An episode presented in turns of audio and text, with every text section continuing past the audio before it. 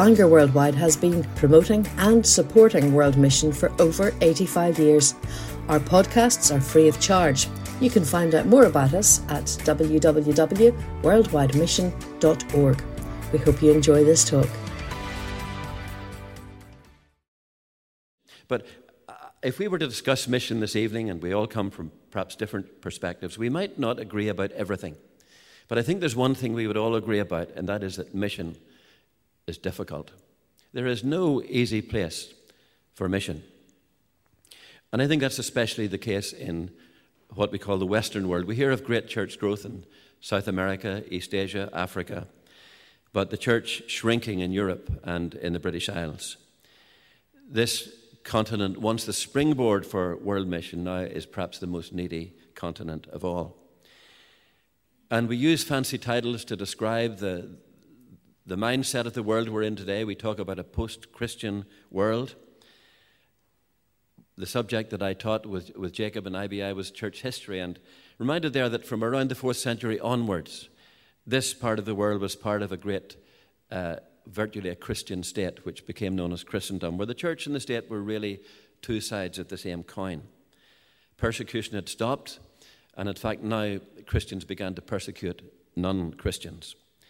And there was a great desire to hold together that whole empire under one belief.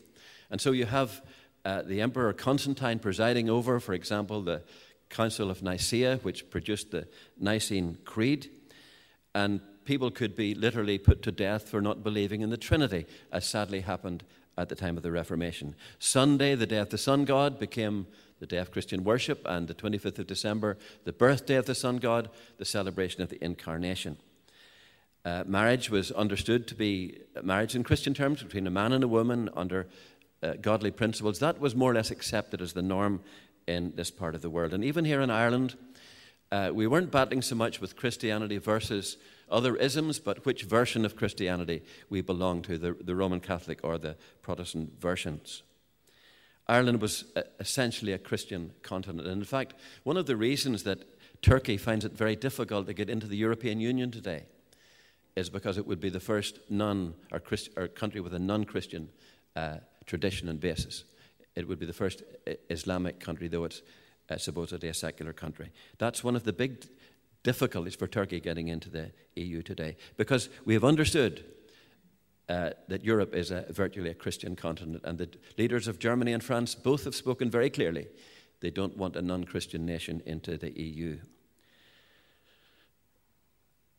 Here in Ulster, I suppose, uh, particularly, we have had that uh, legacy of Christendom. Uh, two services on Sunday, packed churches over the years. Shops closed on the Sunday, no sport. Even the swings were locked up in Belfast. That was how strict our Sabbatarianism was. Uh, that's what we've been used to.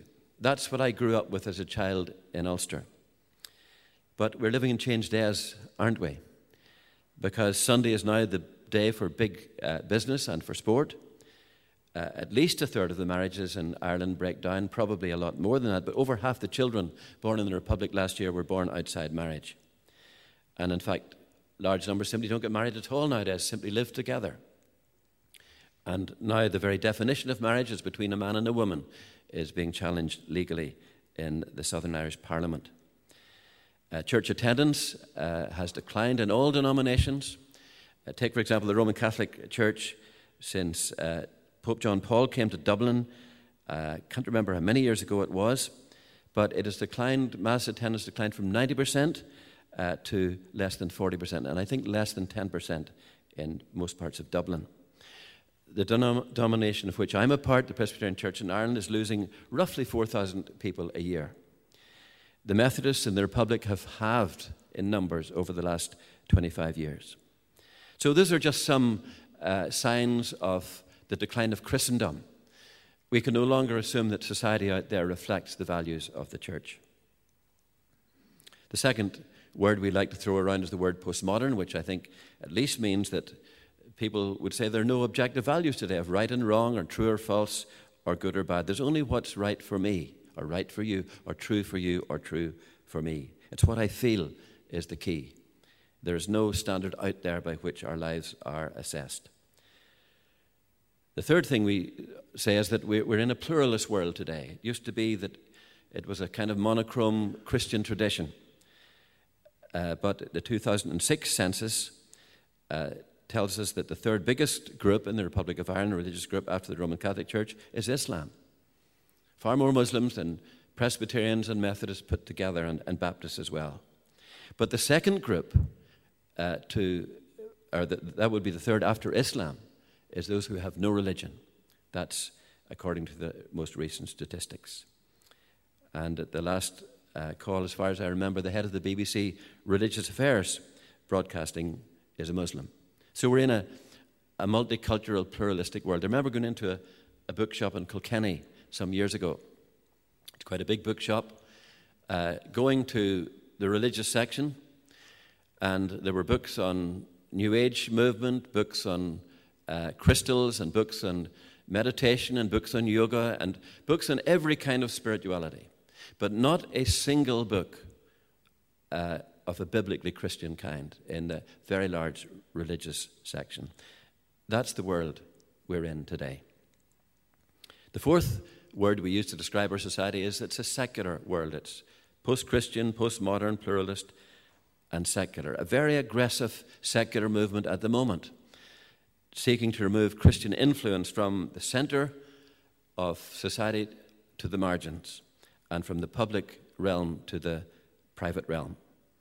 That's why we hear constantly of Christians being suspended for uh, the crime of wearing a cross around their neck, for example. Uh, marriage registrars losing their jobs because they refuse to preside over uh, gay civil ceremonies. Uh, and Katie Taylor's gold medal in the Republic has caused huge embarrassment to the media. They don't quite know how to handle a young girl who says that her strength is in God. If she'd said the president or the flag or some other thing, no problem. But how embarrassing for journalists to have to report that she finds her strength in God and the Lord Jesus Christ. So we're in a secular, pluralist, postmodern, post Christian world. At least those are the names that we throw around. But I think most of us who are my age are very conscious that something is changing, are we not, in our society? It's not how it used to be. Society is no longer as friendly to the gospel as it used to be. And that, I think, puts many Christians on the back foot. What do we do when we see this external decline in the church? Some resort, resort to nostalgia, talking about the good old days, how it used to be, and uh, sometimes I find myself doing that, looking back to how it used to be. Some are tempted to hype up the message. Let's make it say more than it actually says the wealth, health, and prosperity message. That may attract the people. Or let's tone down the message so that it's less offensive than it appears to be. Let's get rid of those things like sin and judgment and so on that are not politically correct. Or let's make it more entertaining and relevant and worship more like pop music and so on. If only we can entertain people, then we'll get them to the church. Or let's find a new method. If only we had a new method, then that's how we could do it. And of course, we've had a whole series of methods. And by the way, I'm not criticizing these methods. I'm simply saying that we've tried uh, the business approach through the church growth movement, where the gospel is almost uh, dealt with as a commodity. What does the consumer want? How can we make it more appealing to the customer? The seeker sensitive model, give people what they want. Now, of course, again, they're very good things in the seeker sensitive movement. Uh, the emergent church focuses on drama and symbol rather than the proclamation of the word. And some feel that our main task is to make this world a better place and to focus less on preparation for the world to come. So there are all sorts of moves that people make. If only we had another scheme or another approach, then that would be the answer. And which one of us doesn't feel our own weakness? As we try to reach out, what one of us finds it easy? We find it difficult to communicate the gospel to a changing world, and a world that doesn't seem all that interested in what we have to say. Sometimes we might think if only Jesus were here. If only we had his powerful sermons instead of our weak ones. If only we had his matchless character instead of our flawed characters. If only we had the ability to demonstrate his acts of power, his miracles instead of our feeble attempts at witness. Then the world would suddenly fall at our feet and the churches would be packed. One of the benefits of reading Mark's gospel is that Mark tells us what actually did happen when the Son of God was here on earth. In fact, Mark's gospel really is a manual on mission. It was written to discourage Christians in Rome. The, the Lord had not returned. They had thought that the kingdom of God was going to sweep the boards, but instead they faced persecution. Uh, Nero was in full swing in his persecution against the Christians. Uh, nearly all the apostles were dead. It was very tough for these Christians in Rome. And so Mark here recalls for them that the teaching of our Lord Jesus Christ about the kingdom of God. And what our Lord is telling us in these three parables is what can we expect when we engage in the mission of the kingdom? In this period between his first and his second coming. And I hope you'll notice that in these three parables we have this wonderful combination of realism on the one hand, lest we get too carried away, and also of optimism, lest we become too discouraged or cynical. And it seems to me that's exactly what we need in the church today a very large dose of realism about mission, and yet a real dose of encouragement. So let's reflect upon what Mark says about the work of mission. We've read three parables from chapter 4, but let's keep in mind chapters 1, 2, and 3 as well, because there we learn something about the attitude that we can expect from the world what the Bible calls the world, that godless, secular mindset, what attitude can we expect from the world to God and His Word and His Son? Now, think back to chapters 1, 2, and 3 that we've been reading over the last number of days. There we see how the Lord brought really good news to the community. He drove out demons in chapter 1, He heals many sick. Uh, Peter's mother in law, a whole townful, the leper, the paralytic man, the man with the shriveled hand, and then there's another demon possessed man who's restored to his right mind, and sick woman is cured, and a dead girl is raised. What wonderful good news that must have been in the villages of Galilee. And what was the outcome? Did they uh, nominate our Lord Jesus Christ for an honorary DD? Did they give him the freedom of Galilee? Was he invited to preach in their local synagogues? Well, theologians have a name for the first three chapters of Mark's Gospel. They are called conflict stories. They're stories of increasing hostility to the Son of God and to His Word. And you'll notice, if you read through those chapters, how that tension builds up. Chapter 2, verse 6, they're muttering to themselves. This man's a blasphemer, they're saying. Chapter 2, verse 16, they're criticizing Jesus to his disciples. Why is he eating with these sinners? And then they're criticizing the disciples to Jesus. Why do they not fast like John's disciples? That's in chapter 2, verse 18. And then, chapter 2, verse 24, the issue is about eating corn on the Sabbath. And then in chapter 3, Jesus himself is in firing line because he's actually dared to heal somebody on the Sabbath. And by chapter 3, verse 6, we're only three chapters into this gospel. What are they doing? This ungodly alliance of political and religious leaders are plotting to kill the Son of God. Here's a powerful illustration of Psalm 2. The rulers of this world take their stand against the Lord and his anointed one. The God of this world and the spirit of this world is set against God and his Son and his word and his people. You'll remember, of course, in Matthew's Gospel, uh, that Ma- Matthew 5, the lovely description of the members of the kingdom of God. Here are the marks of people who belong to his kingdom. Think of what they are meek, merciful, pure in heart, long after what is right, peacemakers, and so on. Now, would you not expect that such people would be universally popular in society? Except that our Lord adds a eighth beatitude How blessed are those who are persecuted for righteousness' sake persecuted for my name's sake. That comes with the territory. That's what we're being warned. If you're a member of the kingdom of God, however gracious your life, however faithful your life to God's word, you will face the opposition of this world. And notice, too, uh, as you read through these chapters, how the hostility comes. For example, in chapter 2, verse 7, it was because of Jesus' exclusive claims to be the Son of God. That's still a source of hostility. How dare you say that Jesus is the only way. Chapter 2, verse 16, he's mixing with the wrong types. I had a very irate gentleman coming to me and said, I don't like these types who are coming to the church now. They're not real Presbyterians, he said. Neither they were, but uh, nevertheless, uh, the publicans and sinners were gathering around as, as Jesus uh, spoke to them in his word. But he was really angry. What are they doing in the church? This is our club. He didn't say that, of course, but that's how he saw it. So many people see the church as their club, and it happens in this province as well. And what are these people coming in? They're not dressed right, they don't speak right, they come from another tradition or another country, and they don't fit in our club. People get really angry about such things. In chapter 2, verse 18, it's because they were refusing to observe long standing traditions and culture.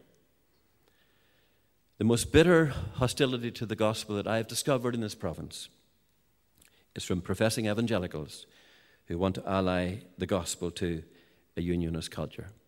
How angry they become when it's pointed out that the gospel is for all the peoples and all the cultures and is not tied into any culture or flag. And in chapter 8, verse 31, this opposition would lead to the cross. So when the gospel enters a community, we can always expect a twofold reaction. Some will be drawn to Christ, others will be intensely opposed. So that's just the prelude to these three parables, because in the parables we now come to a second heading, not so much the attitude of the world to the Son of God, but the attitude of the world to the Word of God. And notice these three parables, three parables where the word is likened to a seed. And it seems to me there's nothing wrong here with the work the sower does. He seems to sow the seed well.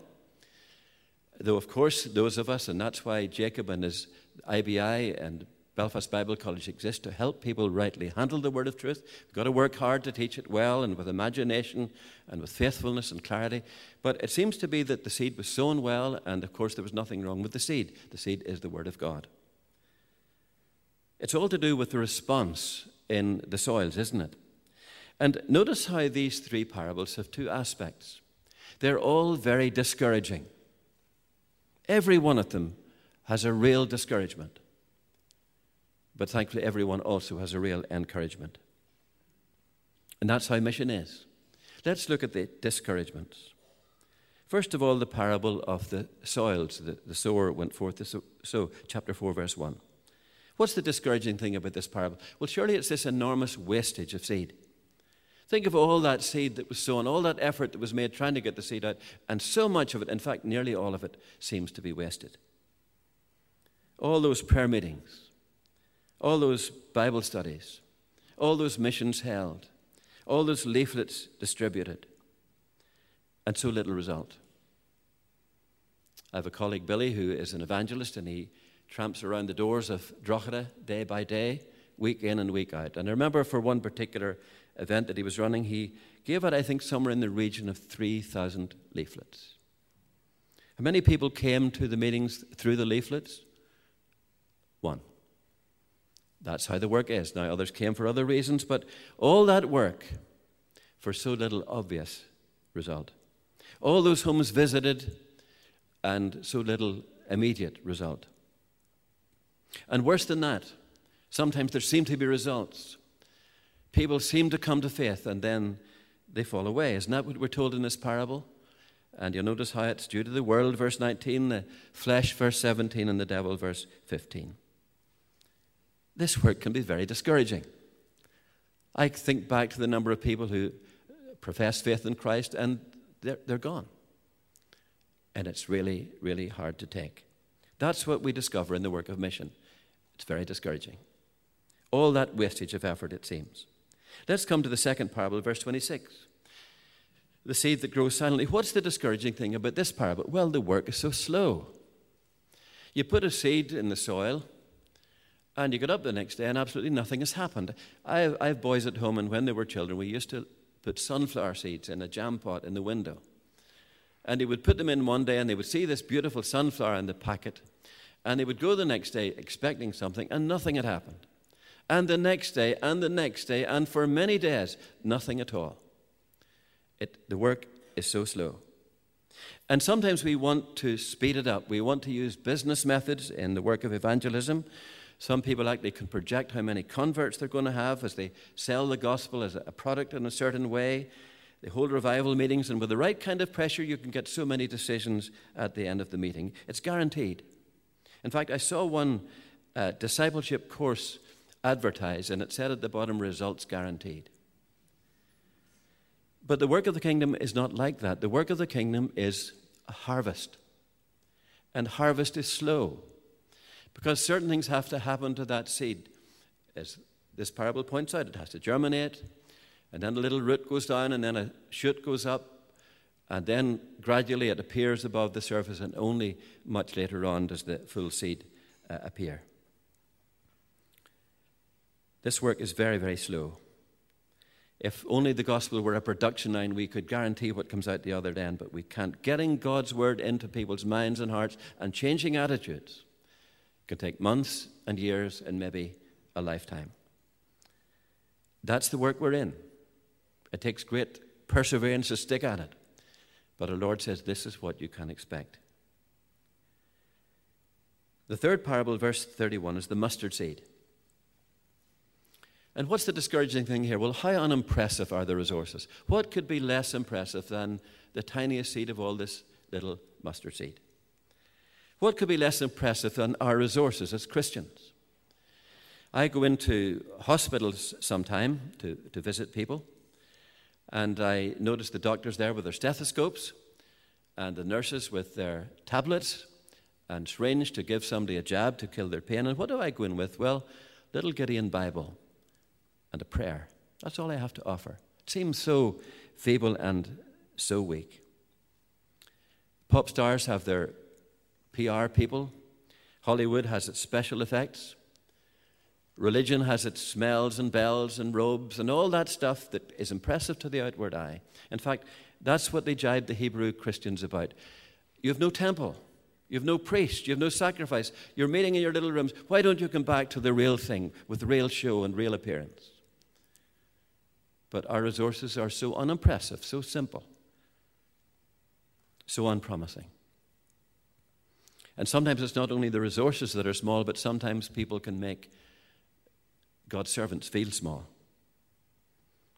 What did he say about Paul in Corinth? His speech is not impressive. What about these much more eloquent orators in Corinth? Look at Paul, he can hardly speak properly. He's not an impressive character outwardly. They called George Whitefield Dr. Squintum as a jibe because he had a slight squint in one eye. William Wilberforce, who fought to abolish slavery, was called the shrimp. He was a little man, and they despised him and they ridiculed him and they did everything they could to stop him. Are you these fundamentalists, these born again people, whatever term they use, you can be made to feel very small. What do I need your gospel for? Don't I have a good home and a good car and a good husband? I've heard someone say that. You can feel very small in the work of the gospel. Now, what does the Lord tell us? That's what you must expect. Because all three parables are very discouraging. Now, I hope by this stage you are thoroughly discouraged because our Lord is saying that's what you're going to experience in the work of the gospel. But let's now, in closing, turn to the other aspect, because thankfully all three parables are so encouraging. Take the first one, the, the verse 8, the good soil. What, what's the encouraging thing about this parable? Well, when this good seed finds good soil, you simply can't stop it. It grows and it runs and it multiplies. Isn't that a lovely thing? I think of one soldier who was introduced to the gospel. Sadly, he fell away. But before he fell away, he introduced another soldier and his wife, and from them, four other soldiers and their wives, and two sisters, and their husbands, and a mother, and a brother. And about two pews in our church in Kilkenny were filled with an extended military presence because through one single soldier, the others had come and come to faith in Christ, and their husbands, and their in laws, and their outlaws, and the whole thing spread. I think of one couple who simply walked off the street one Sunday, very nervously sat in the back of the little church. And they just never stopped coming. And today, Tom is an evangelist in Kilkenny, along with his wife, in the work of the Irish Mission, leading others to Christ, leading Bible studies in his own community. I think of our feeble attempts to try to reach the young people when we first went there. Very hard to reach out into a community where you don't know the, the children and the schools and you don't have much contact with many of them. But we had a party for, we had a little youth club and we decided to have a party in our home. And our numbers went from six to about 20 in one night because there was food available. They all brought their friends and they left a mess in the house, stains in the carpet, cigarette butts and lying you know, behind the, the toilet and uh, jelly down the side of the settee, and it was a real mess. We said, We'll never do this again. But one little girl, a 15 year old, came to faith. And she then went to the pizzeria that she worked in and shared the gospel with her boss, who came to faith, came to a Bible study and came to faith. And she shared the gospel with one of the ladies who worked in the pizzeria. Still remember the first Sunday she turned up at church. It was a Sunday evening event. We had no lights in those days. We had an old farmhouse light, I think, that we had an old spotlight, but I could see the cigarette butt glowing in the back pew. Now, it's quite unusual even in Kilkenny, but there we are. She was smoking away in the back pew and left very hostile after the meeting, but could not get over the change in her boss. And she came to faith. And I'll tell you the story tomorrow about her husband and son, but they also both came to faith in a, in a very wonderful way. Just through a little girl who came to a youth club party. When this good seed finds good soil, you can't stop it. And incidentally, that young girl is now a very fine Christian mother uh, who's given very generously of her time and money and resources for the work of the kingdom. I think of a little boy in a barn in a children's club. We ran it over 1991. We called it the 1991 Club. I suppose maybe 100 children there. Only one responded. It was cold, it was miserable, it was dark. We had old super sayers there. But one little boy responded. He's now the assistant minister in this church. I think of going to run a Bible study in Clonmel, traveling roughly 64 miles return. We had five nights, we had booked a hotel room, and uh, for four nights nobody turned up. Uh, we took a little group of four with us, or four or five, and I had two Bible studies prepared so that if nobody turned up, we would have a Bible study together. Fifth night, nobody turned up again, so we started our own Bible study for each other. But one hour after that Bible study began, three ladies turned in. And I said, Ladies, you're just in time, we're just about to start. So we started the second Bible study.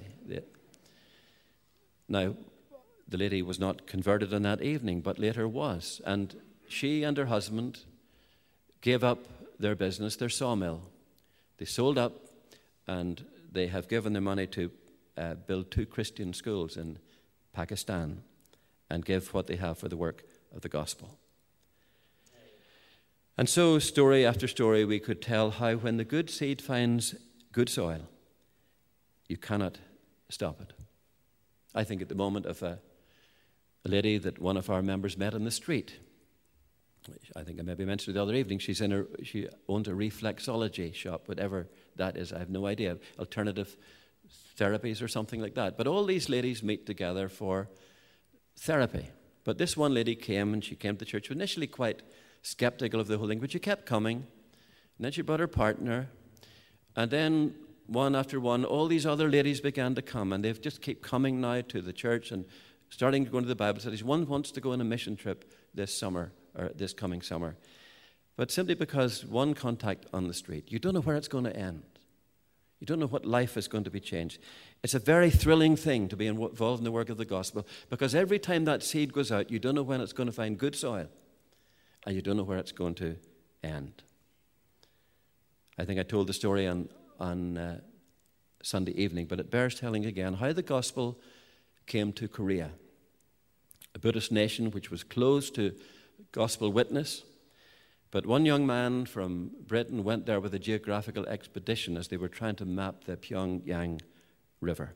It was the only way into the country, and he took Bibles with him, uh, Bibles and Christian books. And he had understood also that they were all in Chinese. At that stage, they hadn't the Korean language, but they understood that Koreans could understand uh, Chinese language to some degree. Anyway, some uh, furore broke out. Uh, they were in a boat in the river, and some locals had gone onto the boat, and a fight broke out, and shooting happened, and both lots were shooting at each other, and every single member of the boat was shot dead. But some of the Korean people remember this one man walking up the mud as he was being shot with these books, dropping them in the mud. And they lay there. He never got to speak to one Korean person about the gospel. But I think it was 25 years later before missionaries got into the country. And all the way down that river, there were churches. And the revival began in that way, and of course, it spread over the whole nation. Because one man left Bibles as he was dying on the beach of the river. And that good seed found good soil. And today, Korea is probably, North, South Korea at least, is probably one of the most Christian countries in the world. Let's come to the second parable. Well, we'll do it in a slightly different order. Verse 32, let's come to the mustard seed. What's the, the very encouraging thing about this mustard seed parable? Well, from these very, very small resources, this little mustard seed, something very powerful and great can come. The gospel can strengthen the weakest people. Martin Luther once said, With this one word, we have more power than they with all their guns. And that, that was a reflection on his time at the Diet of Worms. He remember he was asked to come to that diet to recant his views and the books that he had written. And when he stood before the might of the empire and the church, he was terrified. He could hardly speak. And he, he actually asked for 24 hours to think the matter through, and they, they gave him that 24 hours. But he spent the evening in a room alone with Psalm 46. Our God is a refuge and strength and a very present help in trouble. And of course, he wrote that great hymn eventually, A Safe Stronghold, Our God is Still. But as he writes in his own writings, he said, After that night, the lamb, as he was on the first night, became a lion. Nothing could stop him. God's word had strengthened him, and he said, Here I stand, I can do no other. This word can strengthen the weakest people in the service of God, and it can transform the most discouraging situations. When we first went to Kilkenny, I was given a list of, I think, 12 lapsed Presbyterians to go to visit. People that they thought, because of course that was our ministry to the lapsed Presbyterians in, in the city. Well, I couldn't find most of them, and the few that I did find had absolutely no interest whatsoever in coming to the church or in the gospel. But it seems that God had other purposes in mind because it was people from that other community, that community we didn't expect maybe, who began to flock into the church. And so the gospel can transform the most unlikely and most apparently discouraging situations. And it can convert the toughest of people. I think of Johnny, who would have spent most Friday nights drinking and fighting on the streets of the city there. The very first time he heard the gospel, I'll not go into the details of how he was converted.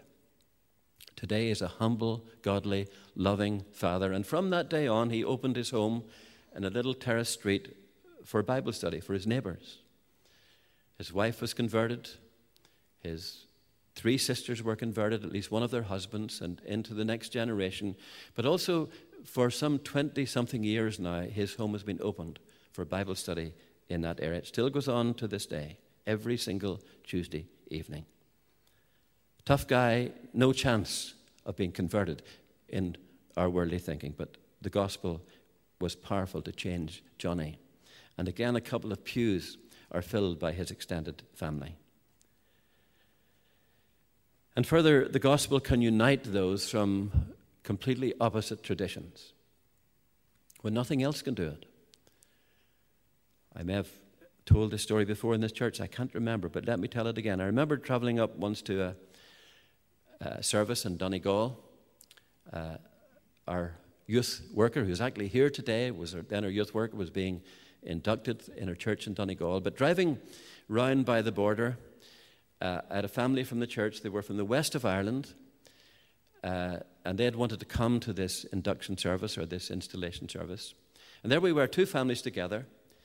And I happened to, partly jokingly, point across the border into Fermanagh and said, That's where my granddad was the head of the B specials, because he was in County Fermanagh. And she said, Well, Mary said, My granddad was head of the West of Ireland Brigade of the IRA.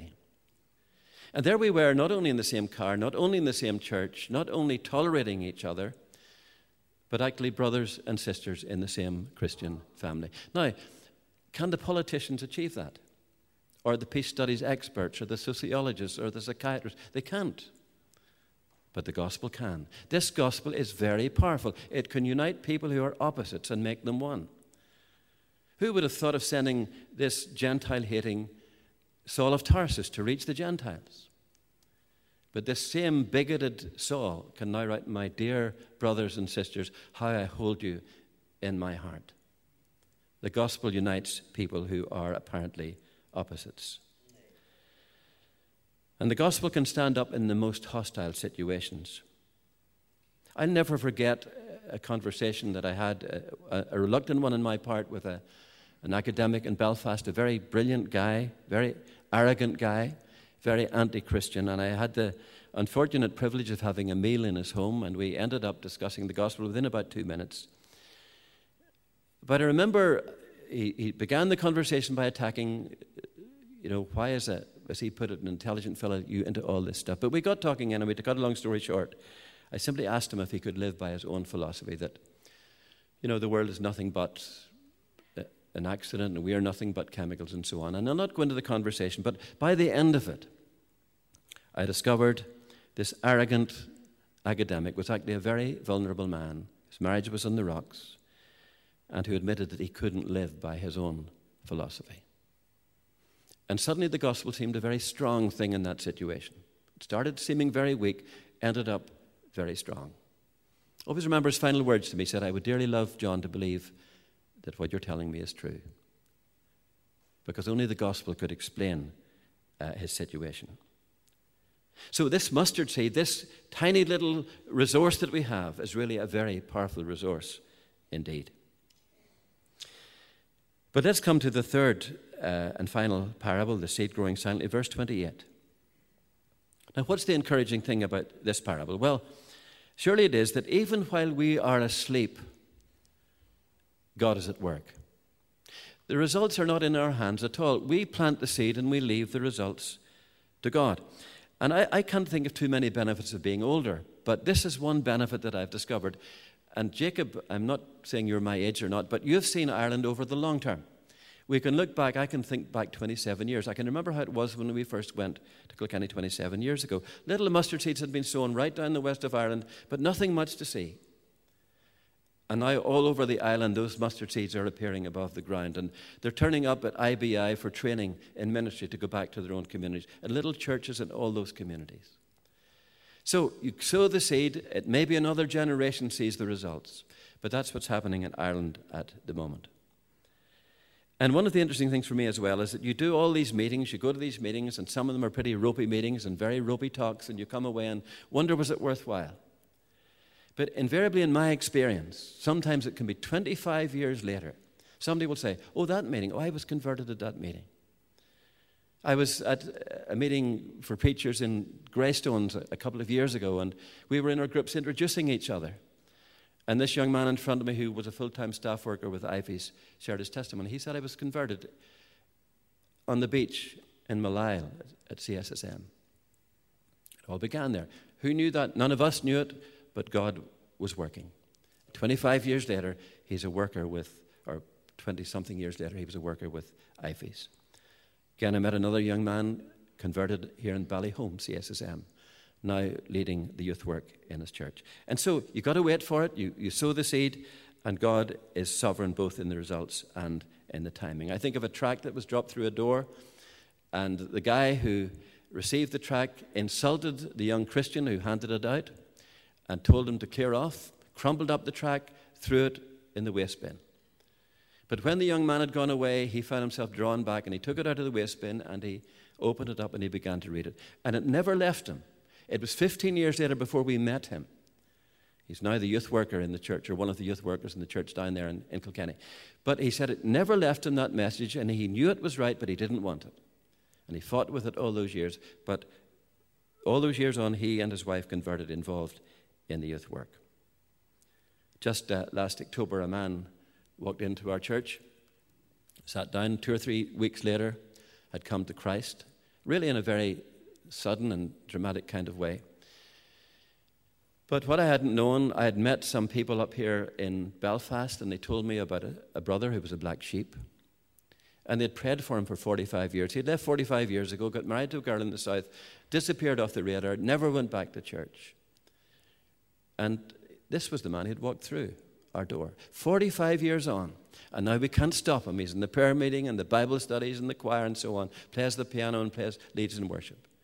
But it took 45 years of prayer before that prayer was answered. Let me use one other illustration that I think Jacob will recognize. I think of many people who've turned up at our church in Drogheda. And when you ask where were they converted, they will say, well, there was an evangelist came here some 20 something years ago. Now, I only knew him a little bit, but I understood he wasn't a particularly easy character, and he had very saw, he had very definite views on just about everything. And it was very hard for him to plant a church because nobody else agreed with him on everything.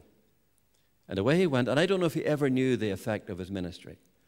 But all over the community of Drogheda, people had come to faith through his ministry, and they now filter in, into our church all these years later. And I think of the words of Jesus who said, Others did the hard work, and we are entering in to their labors. So it's a wonderful thing to be involved in the gospel. We sow the seed, we're not at all responsible for the results. And I'm very conscious that some of you work in Islamic countries where the work is so very slow and you may never see the results of what you're doing. It may take other generations. But our task is to sow the seed and sow it faithfully. And we leave the result in the hands of God. Let me finish with another story from the Reformation. I love the story of Philip Melanchthon, who was a, a buddy of Luther's. And at one point, the Reformation was heading, it seemed, in a wrong direction, and the enemy seemed to be winning. And Melanchthon couldn't find Luther. He was running everywhere, hither and thither. Where is Martin? We need Martin to sort out the problem. And he eventually tracked him down to a little pub in Wittenberg, and there he was drinking a pint of beer. And Philip said, What are you doing? The Reformation's at stake, and you're sitting here drinking beer. And Luther's response was something like this He said, As I sit here drinking my pint of Wittenberg beer, God is in heaven, and the gospel runs its course. Now, that's not meant to encourage you to beer drinking or to laziness in the work of the kingdom, but simply to remind ourselves that God is sovereign. It's His work. We sow the seed, and then we can go to bed and go to sleep and relax, if you like, and leave the results with Him.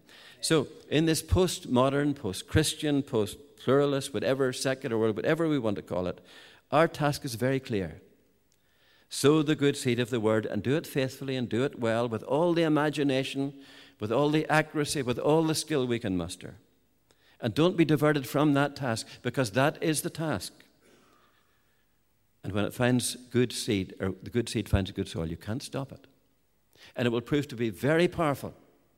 And even as we go to bed and go to sleep, and even after we're dead, actually, as well, God will go on working, and the results will come. And perhaps the best way to put it is this it is the only method, the only method that God has promised to bless. So let's, let's not be diverted from it. Let's take a moment to pray. We trust you've enjoyed this podcast. If you'd like to make a donation to support the work of Bangor Worldwide, please visit www.worldwidemission.org/donate.